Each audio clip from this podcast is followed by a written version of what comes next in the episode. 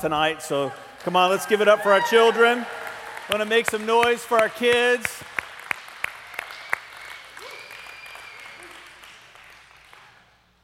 Well, you know, we have been talking a lot about, you've been seeing a lot of it on Facebook and all of our social media, this series that we launched last weekend. We're excited about this series. If you were here last weekend or at the Williamsburg campus on Sunday morning, then uh, we trust that there was something about that message at the launch of the series that just did something impactful in your life. And so when we've been at the Wave Conference this week down in Virginia Beach, uh, Wednesday night and then all day Thursday and, and Friday and, and through Friday night. And so, so at that conference, God was just speaking a lot of things to my heart about a, a, message to share. And so that usually happens for me when I'm in those conference settings, but usually they're a message for the future. And so uh, just as that week went on, those few days went on, I just had a growing sense that it, it wasn't for a, a future. Uh, time together. It was going to be for this weekend. It was going to be for our church. So we're going to push the pause button on the Mayhem series. We're still putting everything up because uh, we want to entice you to keep tracking with us. And so we're going to have all of these things in place even tomorrow morning in Williamsburg. But, but I just I want to share some of the things that I felt like God spoke to my heart. Really starting, it was on Thursday night and then really through most of Friday as the speakers were, were sharing and I'm taking notes. I just had this side conversation going on with God the whole time. And it really came to its conclusion last night when Tommy Barnett was doing the was doing the closing uh, for that night. So one of the things, we're going to do a couple of things. One is that, you know, we talk about the, Matthew 5, 48 here at the City Life Church a lot. Be ye therefore perfect. It's one of the most daunting commands that Jesus gives. It's one of his six foundational commands that we teach here at the City Life Church. We believe that all of the teachings of Christ kind of flow up into six great commands, and one of them is this idea of be therefore perfect. And so we've kind of coined a phrase here at City Life of what's your M548 priority? What's your, what's your M548? What's, your, what, what's the thing that you're working on, right? We're, we're not ever going to get perfect, but, but we should be always striving to become more like Christ throughout our life. And so we can't do everything at one time, but we can pick one or two things that we're working on. You're, you're, you're with me? So, so we say that, hey, what's your, what's your M548? And so one of the things I felt like God spoke to me uh, at the conference was that you should be talking about your M548. It's not just the principle of M548, but some personal to you, things that you're working working on as a person, as a leader, as a, as a pastor. And so I want to share one of those tonight. One of the things that, that I'm working on is that I want to continue to grow in my sense of liberty in this moment right here. I want to continue to grow as a pastor, as a, as a, a teacher of God's word, and, and, just my sense of freedom in, in these moments. And so, so it was great because so, so last week, uh, David Godwin uh, was, was putting out a, a, a, tweet at the end of the, the, the service. He said, Last year, Pastor Fred came back from vacation real funny right? And then last weekend, so he put that, and then he said, this year he came back real, real. So if you were here last weekend, you know what that's talking about, right? We had a very frank conversation with each other about a lot of things. And so I was kind of thinking about that this, this, this week when I was thinking about my M548. And I felt like God spoke to me that really it, it, it's not two different things, it's the same thing expressing itself in different ways. It's about liberty, it's about freedom. It's about having the sense of freedom to find the moment of levity in the service. It's the finding the sense of liberty to be self deprecating. It's, it's, it's finding the liberty to be a little bit goofy and silly if that's what, you know, because sometimes people need that to let their guard down. You with me? So it's just following the prompting of the Holy Spirit in in, in the moment. And like last weekend, sometimes it's finding the liberty to be direct. Sometimes it's finding the sense of freedom to just say what needs to be said, not necessarily knowing someone needs to hear it, but knowing that the Holy Spirit knows your heart and what you need to hear. And so if He speaks something to us, it's just finding the sense of freedom. And, and so I, that's a big one for me because if you know anything about my personality, I'm a planner. You know, I like to plan ahead, right? I like to have everything put together and all neat and tidy and orderly. And, and so if I walk into my even my office, it's a little bit cluttered. I cannot work until everything's like in its in its place. So this idea of just kind of being in the flow, that that's not that does not come natural to me. And so when I first came here in 2007, you know, I found myself eh, sometimes focusing too much on what other people needed. And if you focus too much on what other people need from you, then you find yourself ministering in a way that you're always doing what other people expect from you. And if you always do what other people expect from you, you end up at some point stop being who God created you to be. And the tragedy of that is who God created you to be is the very thing that people need. You with me? And so I, I want to be a pastor and a leader that says, this is, this is who God's created me to be. And I know one of the things that He's created me to be is to have liberty in prophetic moments like this, even though it's not my natural personality. You tracking with me? There's things that God created you to be that come natural to you, and then there's things that He created you to be that do not come natural to you that He wants to impart to you. You find that in the story of Moses when he's at the burning bush. There were things that God had prepared him to be a great leader of nations, that he was under a king, and so he knew about military. He, he knew about so many things that he learned in the court of Pharaoh, but then there was this other part of him where he felt like, God, this isn't, this doesn't come natural to me. That's the part that God says, well, I'm going to put that in you through other people I'm going to raise up around you. I'm going to help you grow in that area. And so I'm just sharing, that's one of my M548s. I want to be a person that just is able to have a sense of freedom and liberty in moments like this. And so part of that is then this weekend, right? God's saying, because I've been trying to preach this one sermon for two weeks now that I can't quite seem to get to, right? I wanted to preach it last week and God switched it up on me. And so I was all excited to preach it this week. And so not, not only am I, I'm not like last week, at least we got to preach a sermon that was part of the series. This week, God's just putting a, a pause button on the whole series itself and we're doing something completely out of the series. And so I don't know how long it's going to take. We, we, we, could get out early, we could get out late, but I'm just telling you, I'm moving in liberty tonight. Okay, all right. Being free. So it was about a month ago that, uh, that Stephanie Hocan Nick, our service coordinator, his wife, came up, if you were here about a month ago, and, and had a, uh, just something that she felt like God spoke to her in the middle of the worship set. That's one of the reasons why we keep that microphone there. And uh, so she came up and, and uh, said, I felt like God s- spoke something to me. If you were here, you know it was a powerful moment in our service. And she started to recount the story of Elijah when he was on Mount Carmel. And uh, he has the, the great standoff with all the prophets of Baal, and he wins, and fire comes down from heaven. And there had been a drought for three years, and it wasn't going to rain until Elijah said, spoke a word that rain was going to come come, and so he felt like the time was right, and so he prays, and rain is supposed to come, but it doesn't come, and so he keeps sending his servant out, right? Check, check. I want you to see, is there any sign of rain? And finally, the servant comes back and said, I see a cloud the size of a man's hand. Right? There was this some indication that, that that which they had been waiting for was coming. And so she had this great word about people being here and being in a place of waiting and being in a place of longing and almost being in a place of God, are you ever going to do what you said you were going to do? And there was a great, if you were here, anybody here about a month ago, it was just, it was a faith, right? It, built, it just stirred faith in our hearts and we responded and some of us raised our hands and it just, it rejuvenated our faith that we're just going to keep looking with expectancy for God to do what he's going to do. And so I, I want to pick up on that word that she spoke, and I want to I want to talk about three reasons why we get stuck in a place of waiting. We're going to talk about three specific things. And, and it might be that tonight you're in a place where you're waiting for God to do something, you're waiting for God to answer a prayer, and, and, you're, and you feel like you're stuck. Is God ever going to do what He says He's going to do? And so at the end of each of these, I'm going to invite you to stand if it resonates with you, and we want to pray over you, and then we'll move on to the next one. You with me? All right, here we go. So if you've got your Bible, you can turn to Luke 18. Luke 18, verses 1 through 17. It says, One day Jesus told his disciples a story to show that they should always pray and never give up. Now, there was a judge in a certain city. This is a parable.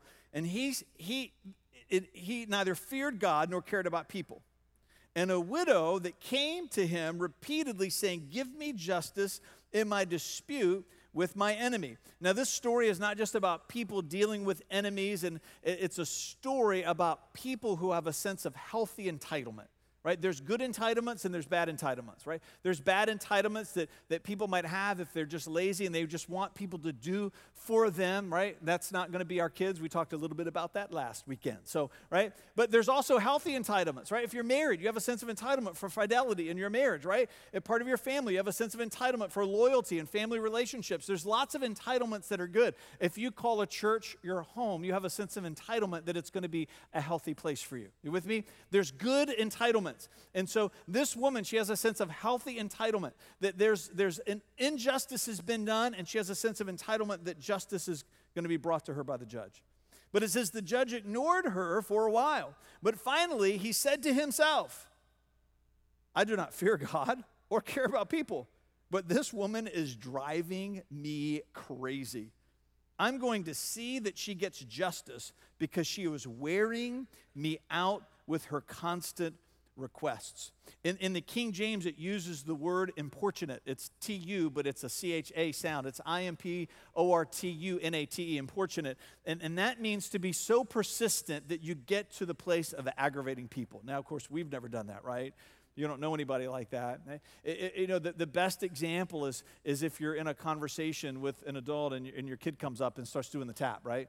On the leg over and over. And then they start whispering your name over and over and over. And the parenting curriculum we have, Growing Kids God's Way, has a, a, great solution for that. And we teach our kids if you've ever been in a conversation with us and you see one of our kids come up and they just put their hand on our shoulder or on our leg, and that's all that they do. And that's their signal to us that I have something I need to say. And then they wait patiently for there to be a natural break in the conversation. You with me? And so, it, as opposed to this, Daddy, Daddy, Daddy, right? Daddy.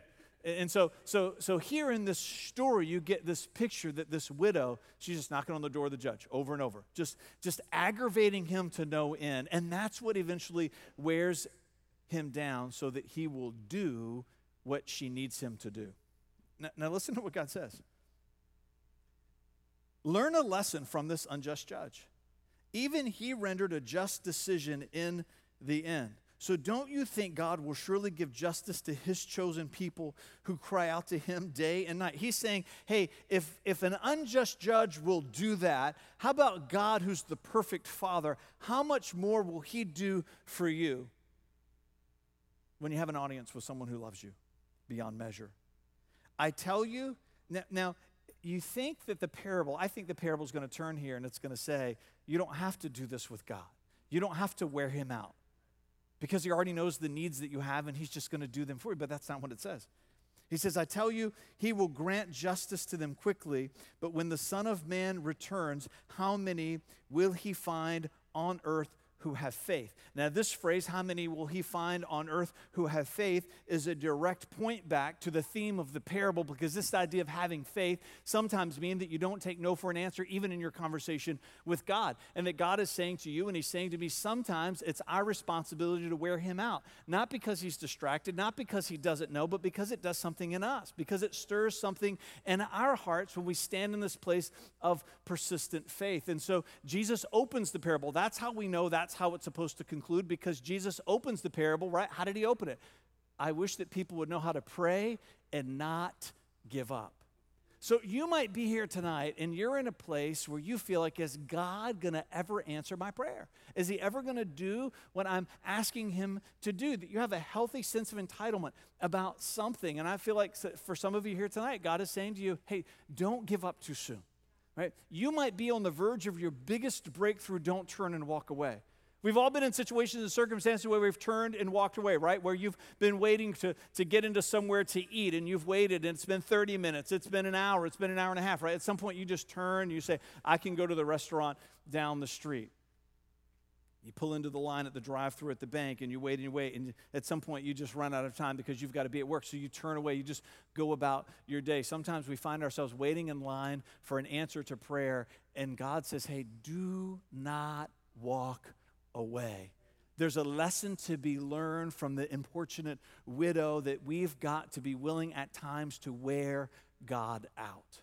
We've talked a lot about our story and our journey, about how when we moved here, we bought a, a, townhouse in 2007, and then in the fall of 2009, we realized that it had been built with toxic Chinese drywall, and so we had to move out of there. Great injustice was done to us, and we lost everything financially. We've been on the verge of bankruptcy for many years now. I'm telling you, we have been wearing God out with our prayer for justice. You with me? You tracking? There's, there's things that happen to you, there's things that happen to us where in our innocence we suffer through the, the misdealings of others, the misgive. There's, there's a healthy sense of entitlement we have for those things to be righted. I remember we were trying to short sell our house a year ago. The bank said it's impossible, it will never happen. And we began to pray as a church. You began to join us in praying, and the leadership team was praying with us. And it was just probably in a matter of a couple of months that, that all of a sudden everything turned and that thing short sold, and we actually ended up, they gave us money at the close that paid our faith promise here at the church that year, right? You with me? But we could have given up. There was times where we wanted to give up. There was times where we just wanted to throw our hands up. There were times where we just said, this enough is enough. But there were moments where God just came and spoke to our heart. Do not stop wearing me out for this request. In 2008, we were in the movie theater as a church, as a congregation, and we had grown out of that theater, and the kids were packed in, right? They almost had to get on each other's shoulders just to fit them into the room, and we couldn't do the things that we wanted to do things about ministering to people at the altar and doing cover dishes afterwards. We couldn't do any of that stuff. And so God gave us this. If you were with us, you remember that, that year we entitled it The Year of His Yes. And so we taught a whole series on this parable, and we felt like God said to us, I want you to wear me out praying for a place to go to. And so, and, and, and we got all the way into the fall, and we're thinking, God, are you ever going to do what you ask, what we're asking you to do? And we held our first service here in December of 2008. It seemed like right at the end, but if you remember that Saturday night, how faith filled we were, it took a year to stand in a place of praying. We, we I think we aggravated God a little bit, and it was a good thing. You with me? So uh, th- this is what we're going to do. Emily's going to come back up and get on the keys for me, and uh, and then I'm going to do the other two. But I want I want to pray for you tonight.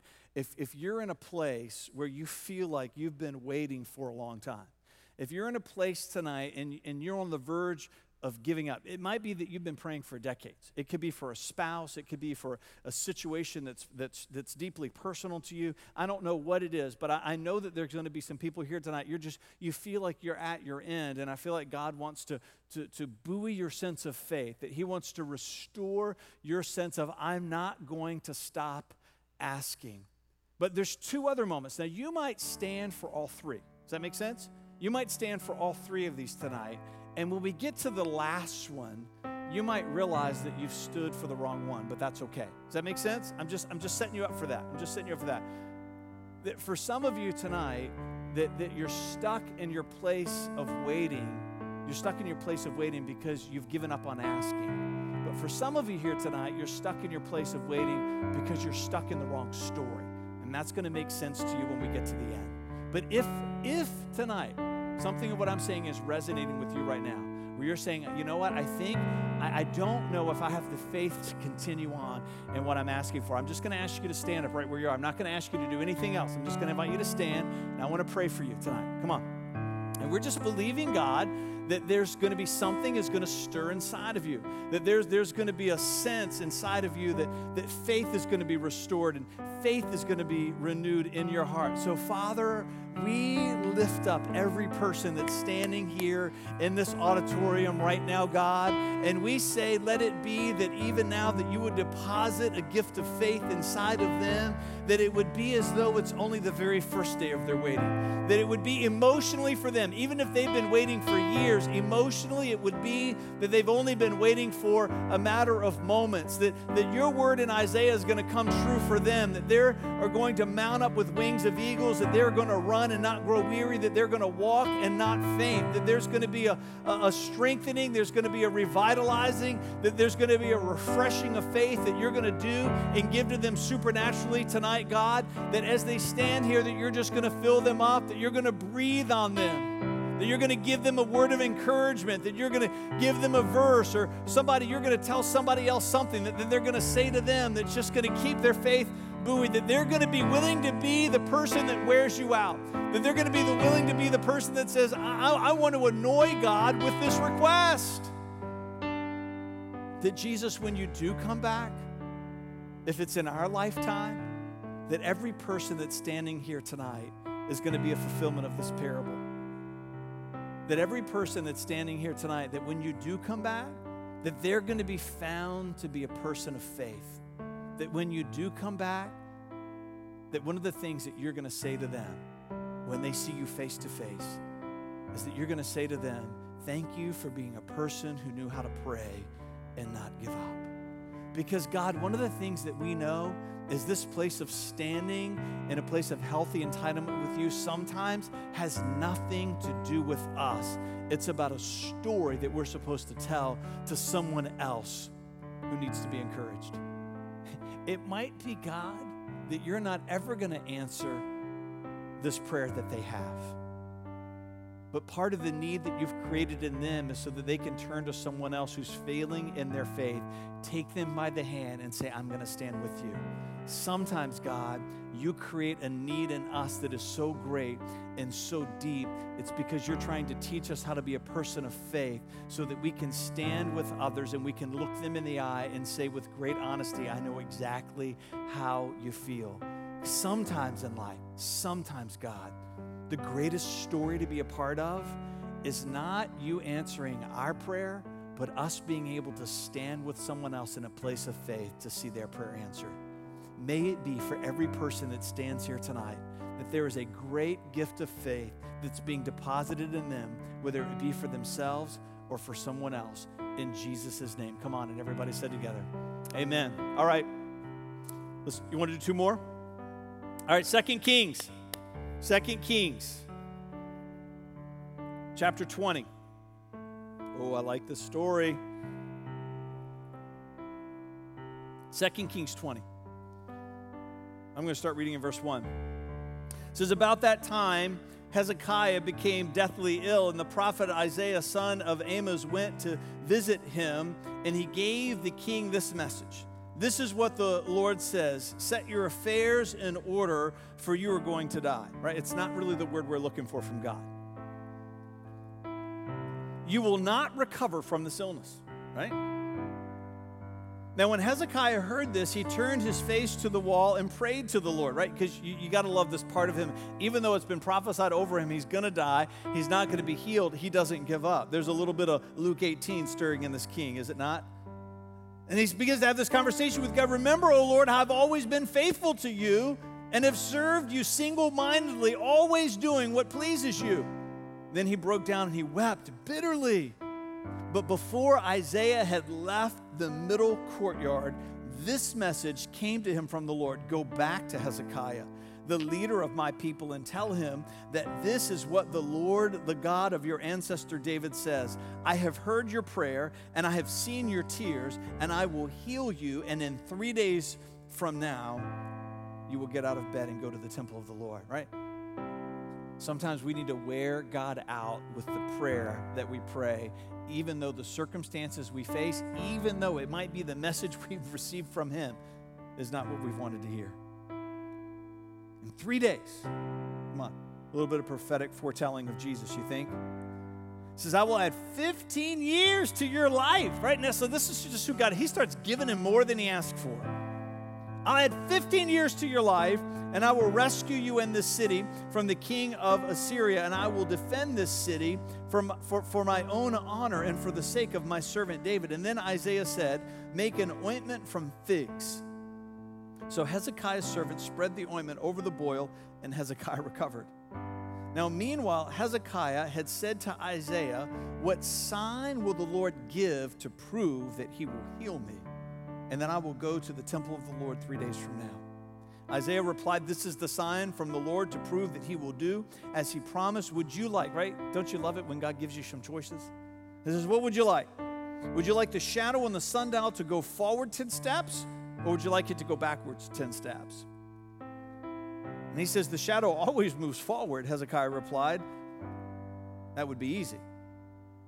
How about making it go backwards 10 steps, right? You're talking about the laws of the universe moving in reverse. So Isaiah the prophet asked the Lord to do this. Listen what it says. And he caused the shadow to move 10 steps backwards on the sundial. It's a powerful story, isn't it?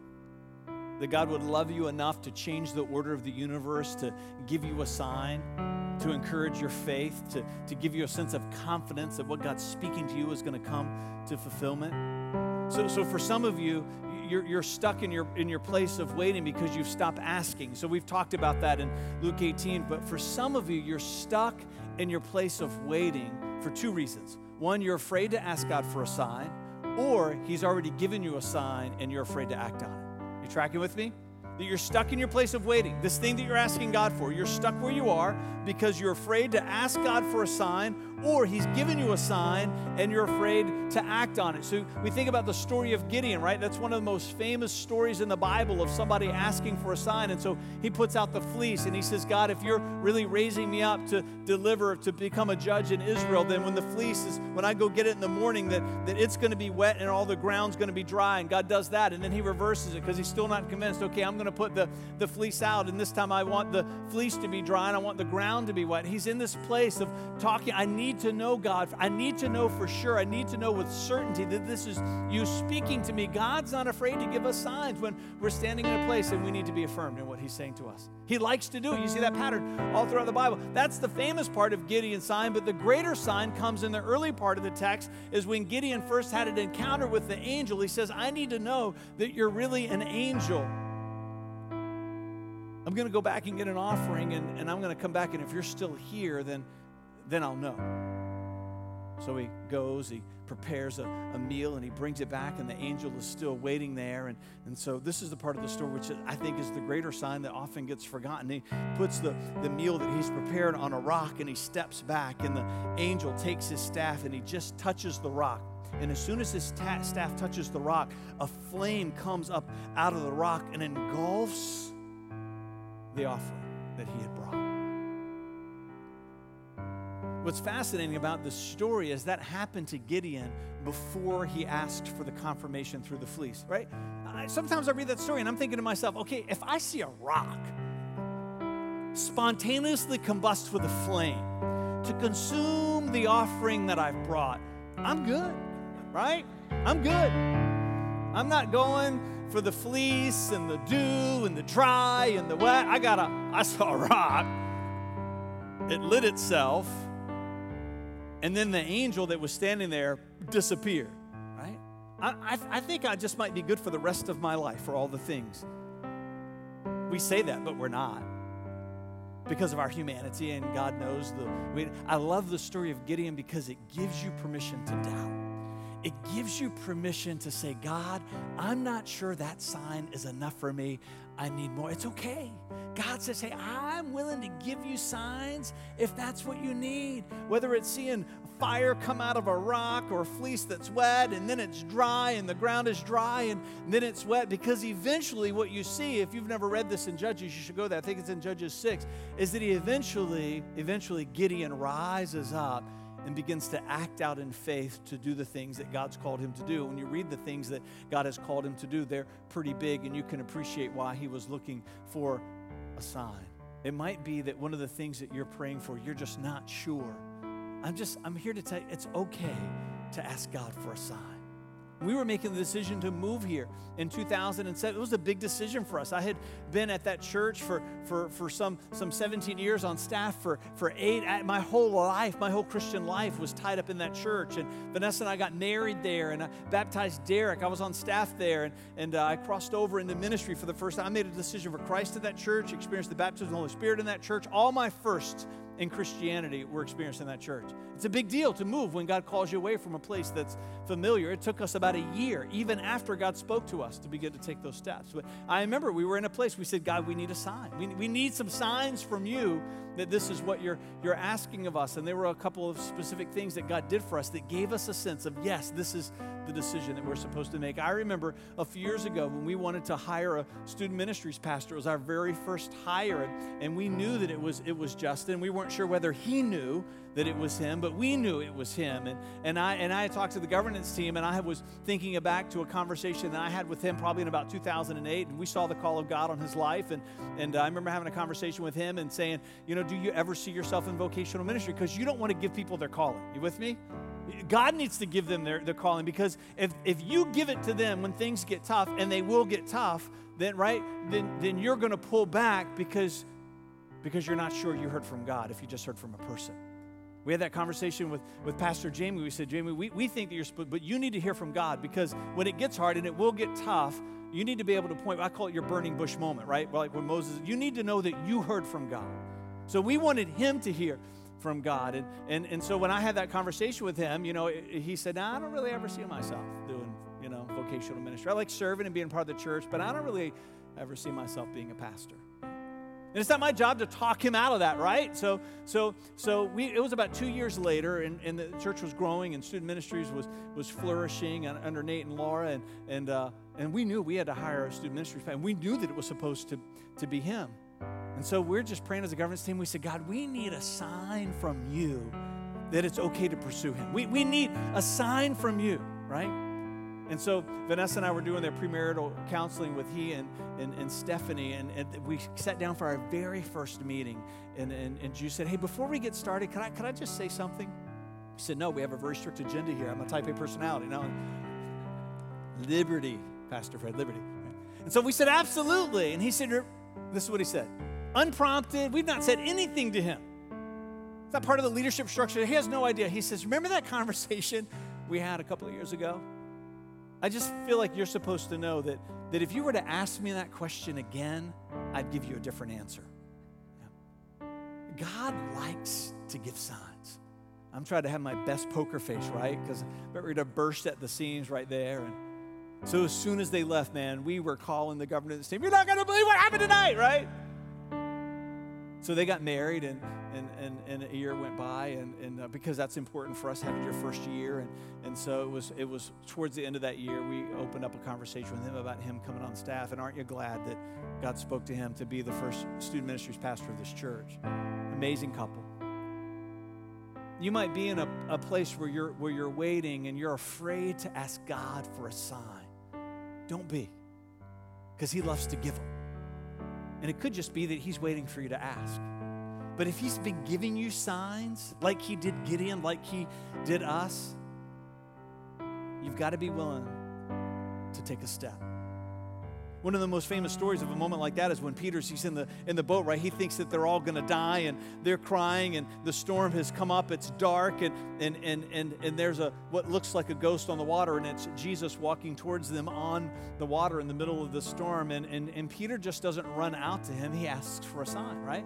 He says, If it's you, Lord, bid me to come to be where you are. It's a sign. He wants a sign. He wants a sign. So if you're in a place where you've been waiting for God, maybe you feel stuck, and you're a person where you've had, I know somebody's here tonight, and you felt, I'm afraid to ask God for a sign because I feel like it's doubting. I want you to hear from me tonight that God is saying to you, doubt's okay. He knows what to do with your doubt, and what He does with your doubt is He gives you a sign that helps to chase that doubt away so that faith can come alive. And this is going to be a two pronged part. You might be here tonight and God's been giving you all kinds of signs. You're doing this, right? Or this. Or maybe it's a little of all of it. He's giving you every sign that you need, and you just got to take the step. I know it's not easy. I know it's not easy. But if God's calling you to do something or to a place, then you can trust Him. So I'm just saying, if that's you, I'm going to invite you to stand. If any of the things that we've just talked about resonates with your heart, I'm just going to invite you to stand. Don't wait for somebody else to do it. You just stand. If, you've ever, if you're afraid to ask God for a sign for something you're asking, you know He's been giving you the sign and you're afraid to, to act on it, I'm just going to invite you to stand. We just want to pray for you. Father, we pray for every person that's standing up tonight here in this auditorium, God, that, that, that, that you are going to give them a sense of permission tonight to ask you for a sign that, that there's going to be a sense of permission that's going to well up inside of their heart that you're going to do something that's unexplainable, that you're going to do something that's, that's, that's, that's unexpected, that you're going to do something, God, that only the sovereign God of the universe to do, could do to confirm for them the step that they're supposed to take. Father, we pray that stories of signs and a place of waiting would just explode here at the City Life Church of your goodness and of your faithfulness, that you are a father that loves to face doubt with a sign that causes faith to come alive in the hearts of your children. For every person that's standing here tonight, God, who's they've been given every sign that they could ever hope for for every person that's standing here tonight who have been given every sign that they could ever possibly expect to have, that they're going to take some steps.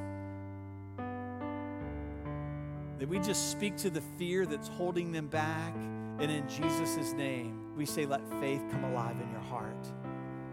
We, we, we just speak to the uncertainty that's, that, that, that's grown in them because of poor counsel from others. And, and we just, in Jesus' name, we just say, let that poor counsel be silenced and let the wisdom of your word and the voice of the Holy Spirit be the loudest, most dominant influencer of their will for every person that's standing here in this auditorium tonight, oh God, that, that they know that there's something that they're supposed to do and they've just been afraid to do it, and you've confirmed it again and again and again. That people are going to take action, that they're going to make decisions, that they're going to move forward. They're not going to stay stuck in this place of waiting. In Jesus' name, come on, and everybody said together, Amen.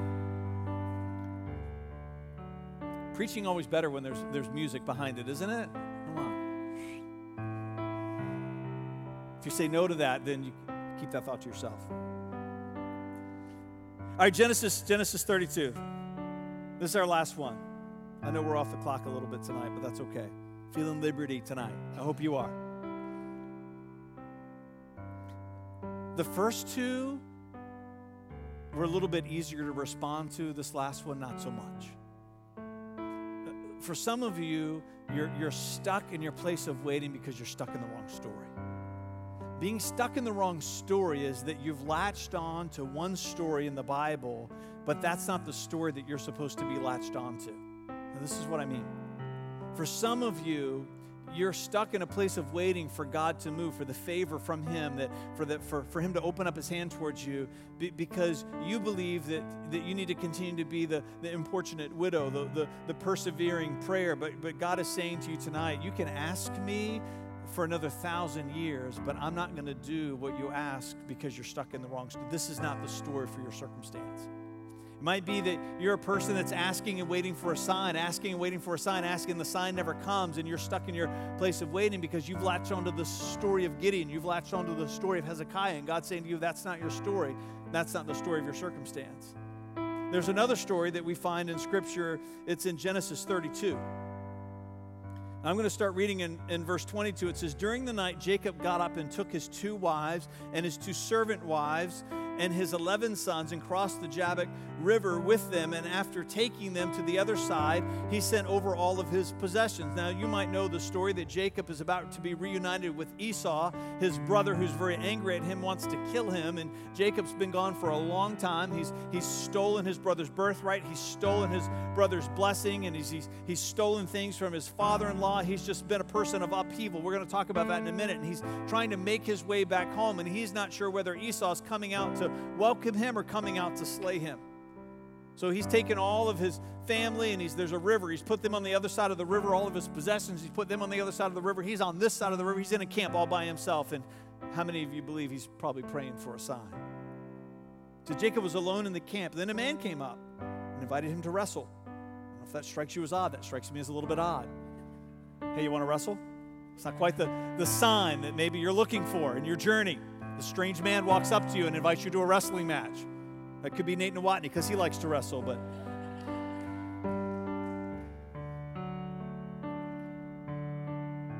Listen to what it says. Now you're going to know from the end of the story that this man, we believe, is a is an appearance of Christ. It's a it's a it's a, a, a theophany. It's a it's appearance of Jesus in the Old Testament. Listen to what it says. This is when the man saw that he could not win. This is Jesus, right? This is the great, Genesis 32 is the great merging of Luke 18 and the text that we just read in 2 Kings chapter 20 of a person who will not give up and a person who's demanding a sign. This is both of these things coming together in one text. This is when the man saw that he could not win the match, he touched Jacob's hip and wrenched it out of its socket. Then the man said, Let me go for the dawn is breaking.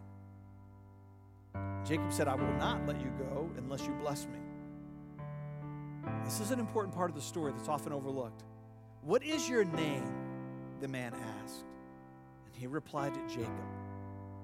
Says, your, no, your name will no longer be Jacob, the man told him. From now on, you will be called Israel because you have fought with God and with men and have won. Now, the, the story of the name Israel is famous in the text, but him asking him about his name Jacob, it wasn't just to set up the changing of the name. There's something rich in here for us talking about who he used to be called. He says, Why don't and then he says, Please tell me your name, Jacob said. Why do you want to know my name? The man replied. Then he blessed Jacob there. They don't know exactly what went into that, but we know that that was the moment where what he was asking for from God, it finally came to him. Jacob named that place Peniel, which means the face of God, for he said, I have seen God face to face. That's why we believe this to have been Christ. I've seen God face to face, yet my life has been spared. And the sun was rising, and as Jacob left Peniel, he was limping because of the injury to his hip. Even today, the people of Israel do not eat the tendon near the hip socket because of what happened that night when the man strained the tendon of Jacob's hip. So when God was speaking to my heart about this story over the last couple of days, and I was I was reading it, I, I really felt like God was saying, "Hey, there's something there in the story in, in, in, the story about the name Jacob." And so I began to research that a little bit and begin to study about that a little bit, and I found what I was familiar with that the name Jacob. It, it looks a lot like the Hebrew name for heel, and many people believe that Jacob was named that because as he was born. If you're familiar with the story, that that he and he, he was born holding the heel of his brother Esau. You with me? He was holding his, his heel. And, and, and, but it also means, some people, because it's very familiar to the, the Hebrew word, it means supplanter. And so they're not sure which one it is. And many biblical uh, scholars believe it's a little combination of both that it was it was a story of of, of him holding on to the heel uh, of others to displace them so that he could then step in and take what was rightfully theirs now, know we know that story was played out all throughout Jacob's life. You're not going to go into that tonight. You got to read the story for yourself, but you'll find that time and time again he was a supplanter, he was a displacer, he was always opportunistic in taking what belonged to other people for himself. And so we, are familiar with that. If you've been around the story at all, you know that his name Jacob was a, was a prophecy of who he was going to be, but eventually that name was going to be changed to, to Israel, and that who he used to be wasn't going to define him anymore. That all of this, this idea of not giving up was going to be a, a, was going to be sanctified. He was going to be a person of great faith, which was birthed in him when he held on to God in a wrestling match and wouldn't let go. And then the blessing came. But so I'm studying the story, and I felt like God was saying, No, there's something more in there. And this is what I felt like God showed me is that his name, Jacob, wasn't just speaking about who he used to be, it was speaking about what needed to happen to him himself before the blessing of God could come to his life that Jacob was a prophetic foretelling that he himself needed to be displaced and supplanted before the favor of God could come to his life. That he himself needed to be displaced. His pride, his humanity, his self of, I can do this myself. And we see this that when Jesus touches his hip and wounds him, he wounds him physically, which I think is a prophetic picture of taking his pride so that the blessing and the favor of God could come. He was a Jacob because he was a person who always figured out a way to get by. He was a Jacob because he was a prideful person. He said, I, am I'm, I'm always going to be able to outmaneuver the other person. It's interesting that it's a wrestling match that he enters into with God because wrestling is all about outmaneuvering your opponent. I wrestled in middle school and in high school. I wasn't a great wrestler, and, but I'm glad I did now that my boys are getting older because I'm hoping that's going to be the great equalizer when they get bigger and stronger than me. We'll see. If you see me coming on a Saturday night with a sling, you'll know what happened. It's all about outmaneuvering your opponent, and Jacob's been someone that he's just come to think of himself, I'm always going to be able to outmaneuver my opponent. And God was saying to him, Hey, you can outmaneuver a lot of people in this world, but if you want the fullness of my favor on your life, you've got to set your pride down. You've got to allow me to break you so that my blessing can come. Now, you can appreciate why this one's a little bit harder to respond to. You with me? Some of you are thinking, wow, I wish I had stood up for one of the other two. It's like a game show. I wish I had chosen door one or two. You, you, might, you might be here tonight. You might be here tonight and you've stood up for some of the other ones, but now you realize this is the one that you should have stood up in. That there's a pride in you, and until you let God break it, the favor and the blessing, whatever it is that you're asking God for, it's never going to come. There's a principle here that we find in the story of Jacob. pride stands in the way, it holds the favor of God back. Until you're willing to humble yourself, let Him break you, maybe walk with a limp in a spiritual and emotional sense.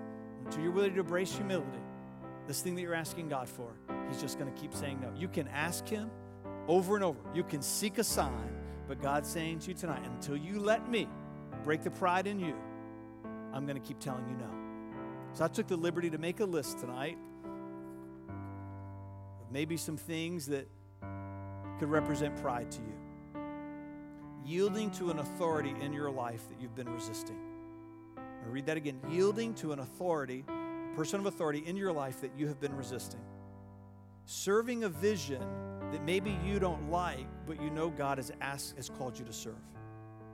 Number three, asking forgiveness, saying you are sorry, taking responsibility for your part in something. You with me? You say, Well, I'll say I'm sorry if they say they're sorry, right? That's called pride. Whether or not they say they're sorry or not, if you need to say it, whether or not they respond, humble yourself. Having an attitude of disrespect toward a parent. That's for this section over here. Or maybe if you're spread out tonight. Just a general, all around, I'm always right kind of attitude. We don't know anybody like that. That's in case somebody listens to the podcast. Harboring unforgiveness because of some wrong that you have suffered. Got two more.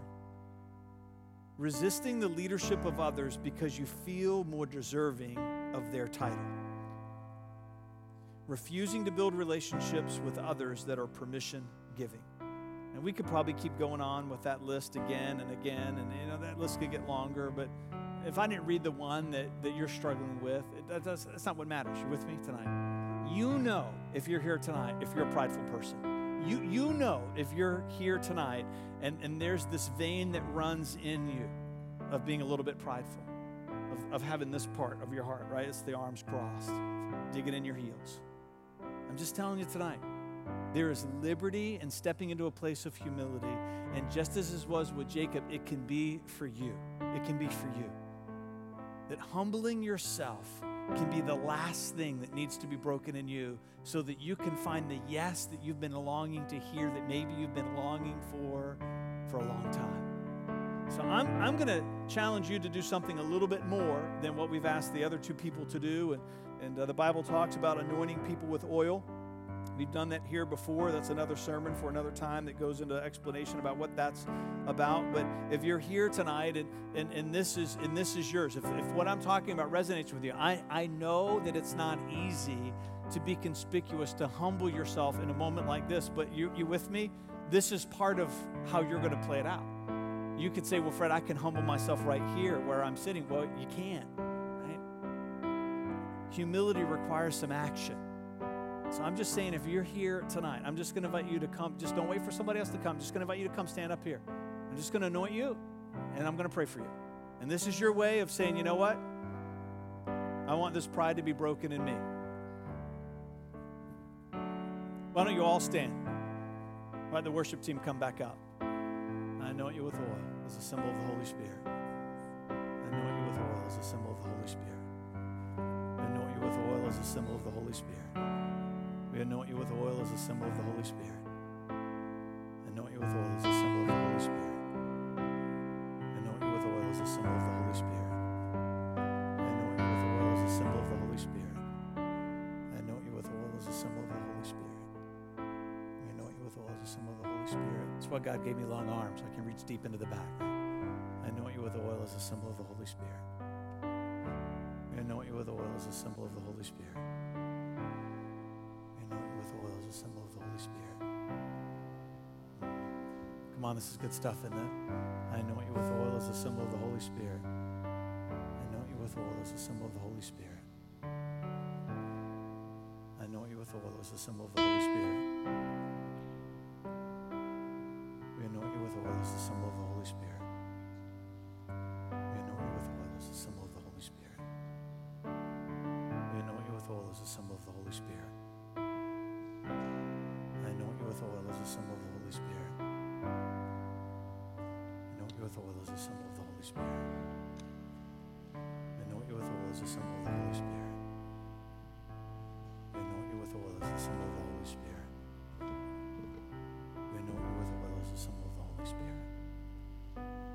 Anoint you with oil as a symbol of the Holy Spirit.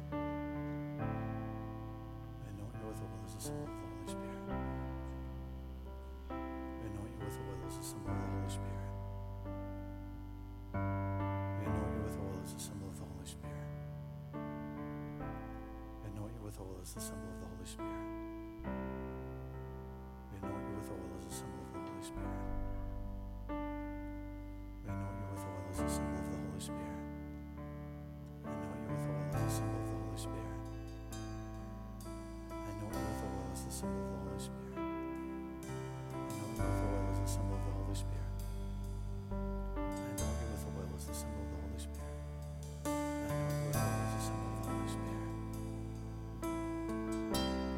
If I didn't get you, raise your hand. I'll come right to you right now. If, if I missed you, did I miss you?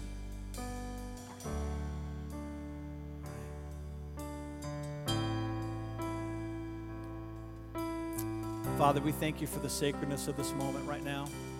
We thank you for every person that's standing in this line. We thank you for their act of humility right now.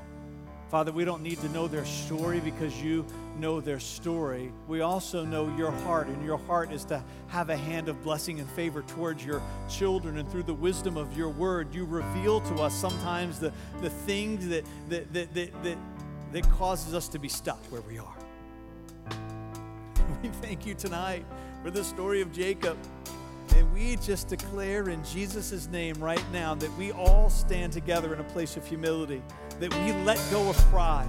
We just let go of the pride of our heart, the arms crossing of our personality and of our character that's broken, whether it be anything on that list that we read or some other list that's stirring in their heart. They know the situation and the circumstance that they're in, that they're going to hold on to you, that they're going to let you break this part of who they are, and that even now, in Jesus' name, they're going to feel that thing inside of them just letting go. They're going to feel that pride just beginning to dissipate. They're going to feel that pride just beginning to break, just as Jacob would have had a physical sensation of the dislocation of his hip. That there's a dislocation spiritually over every person right now who's standing here between who they are and the pride that they've suffered under. And we declare over them a humility is going to come alive in their heart. That we declare over them tonight that there's a humility that's going to rise up out of them, that their character is going to become like Christ here in this moment, and they're going to move forward, not taking a step backwards in Jesus' name. Come on, let's worship in this song together. Holy, holy.